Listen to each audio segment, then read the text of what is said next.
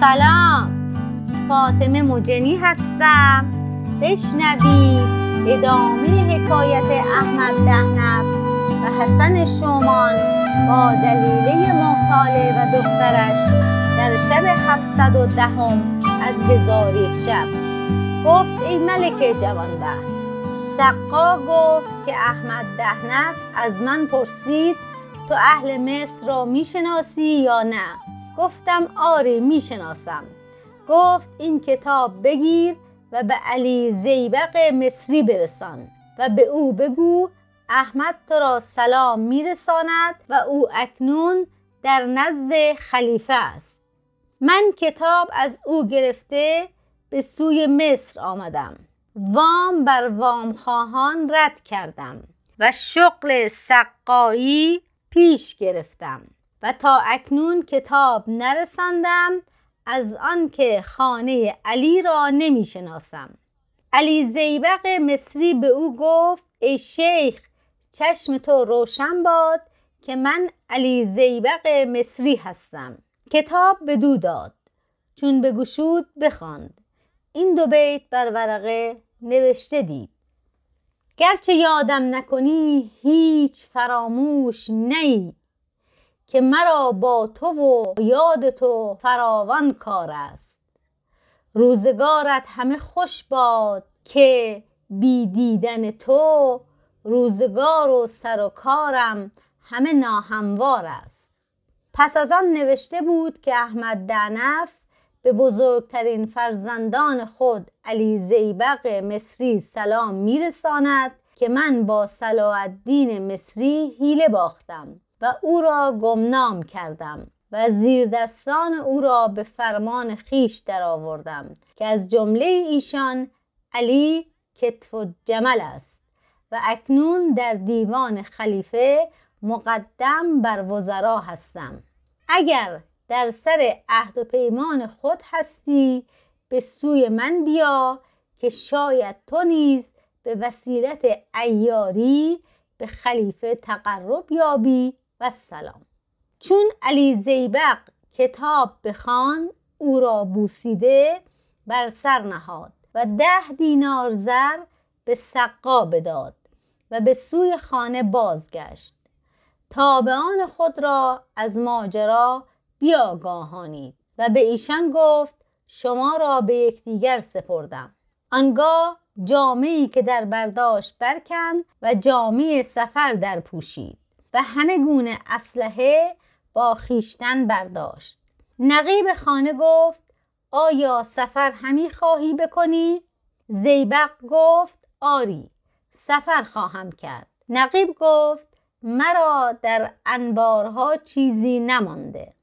علی زیبق مصری گفت چون به شام رسم موته از بحر شما بفرستم. این بگفت و روان گشت. به قافله رسید که همی خواستند سفر کنند و شابندر بازرگانان را با چهل تن بازرگان قافله دیدند ولی بازرگانان بار بسته و بارهای شابندر بر زمین بماند و مقدم شابندر را دید که مردی است شامی و او به خادمان می‌گوید که یکی از شما به من یاری کند و خادمان او را دشنام همی دهند. علی زیبق با خود گفت مرا سفر مبارک نخواهد بود مگر با این مقدم. و علی زیبق پسری بود نکوروی. آنگاه نزد مقدم رفته او را سلام داد. مقدم به او گفت چه می‌خواهی؟ علی زیبق گفت ای ام تو را می‌بینم تنها هستی و چهل بار داری. از بهر چه جمعی را با خود نیاورده ای که تو را یاری کنند؟ مقدم گفت ای فرزند من دو پسر اجیر گرفتم و ایشان را جامه دادم و در جیب هر یکی از ایشان دویست دینار زر بنهادم ایشان تا بیرون شهر با من همراهی کردند و از آنجا بگریختند. علی زیبق از او پرسید که به کجا خواهی رفت. آن مرد گفت به سوی حلب روانم.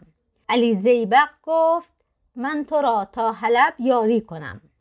آنگاه با مقدم یار گشته حملها بار کردند و روان شدند و مرد شامی از علی فرحناک شد و بر او مایل گشت تا اینکه شب برآمد.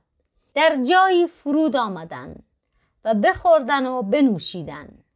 چون وقت خواب رسید علی زیبق پهلو به زمین گذاشته خود را به خواب زد. مرد شامی نزدیکتر به او بخفت. علی از آن مکان برخواسته در مکان دیگر خفت. مرد شامی در قابگاه خود بغلطید و خواست که علی را در آغوش گیرد. او را بر جای نیافت. با خود گفت شاید به کسی دیگر وعده داده است و امشب در نزد او خفته. چون شب دیگر برآمد من او را نزد خود نگاه دارم. و اما علی زیبق تا نزدیک صبح در همان مکان بخفت. آنگاه برخواسته در نزد مرد شامی خفت.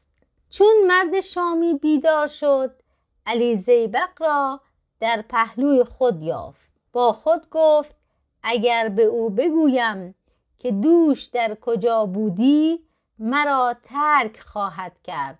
بهتر این است که به او چیزی نگویم. و اما علی زیبق پیوسته به او خدعه می کرد تا به سرزمینی برسید که در آنجا بیشه و در آن بیشه شیری بود که هر وقت قافله بدان مکان می رسید قرعه می انداختن. قرعه به نام هر کس که برمی آمد او را پیش شیر انداخته خلاص می شدن.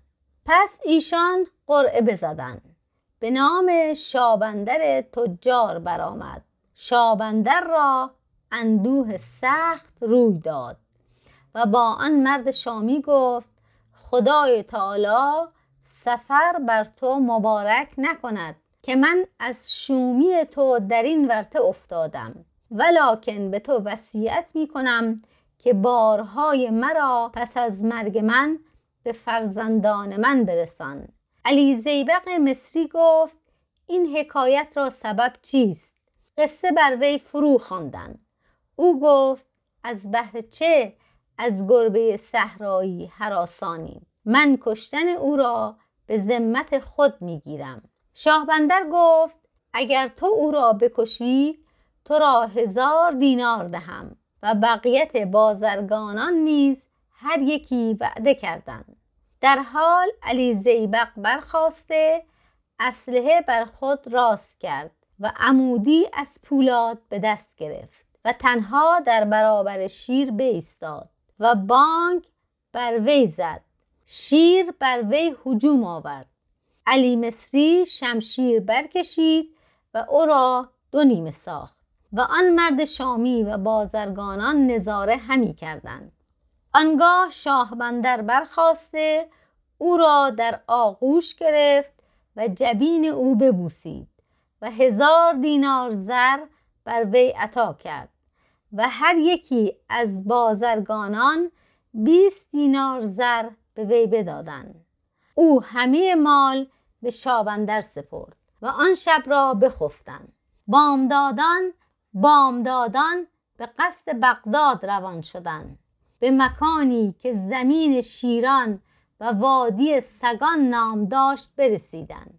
و در آنجا مردی بود بدوی که راه به راهوران می برید و قبیله داشت انبو آن بدوی سر راه بر قافله گرفت و مردان قافله بگریختند و فریاد برآوردند. در آن هنگام علی زیبق مصری روی به راهزنان کرده به یکی از سواران حربه بینداخت و او را با خاک یکسان کرد. آنگاه اسب او را گرفته سوار شد. و با بدوی گفت به مبارزت من برای چون بدوی به مبارزت برآمد علی زیبق مصری جرسهایی را که با خود داشت به جنبانید. اسب بدوی از جرسها برمید و پشت به علی مصری کرد. علی زیبق حربه از عقب بینداخت. حربه به قفای او آمد. قوم بدوی چون این حالت بدیدن به علی زیبق جمع آمدند علی زیبق بر ایشان حمله کرد. ایشان بگریختند آنگاه علی زیبق سر بدوی را در نیزه کرده به سوی بازرگانان بیاورد. بازرگانان مالها به او بذل کردند و او را سنا گفتند و همی رفتند تا به بغداد برسیدند. علی مصری مال از شابندر گرفته به آن مرد شامی بداد و گفت چون به مصر شوی منزل من باز پرس و این مال به نقیب خانه من ده. پس از آن شب بخفتن. بامدادان علی زیبق به شهر اندر شد و از بحر خانه دهنف همی گشت. پاره کودکان بدید که بازی می کردن و در میان ایشان کودکی بود احمد لقیت نام. علی زیبق گفت خبر شهر از کودکان باید پرسید. اتفاقا در آنجا حلوا فروشی بود.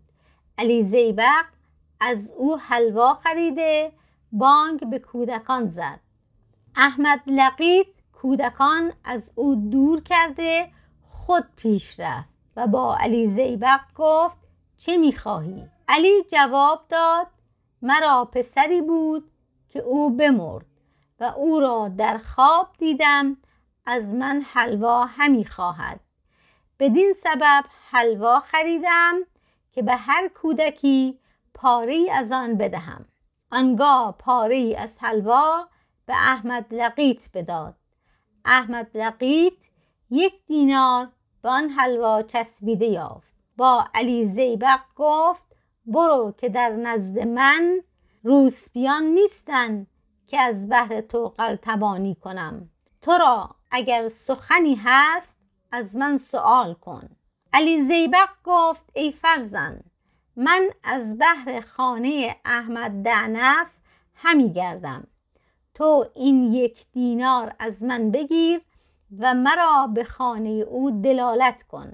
آن کودک گفت من از پیش و تو از دنبال می رویم تا اینکه من در برابر خانه احمد دعنف بیستم و با پای خود ریگی برداشته به در خانه بیندازم.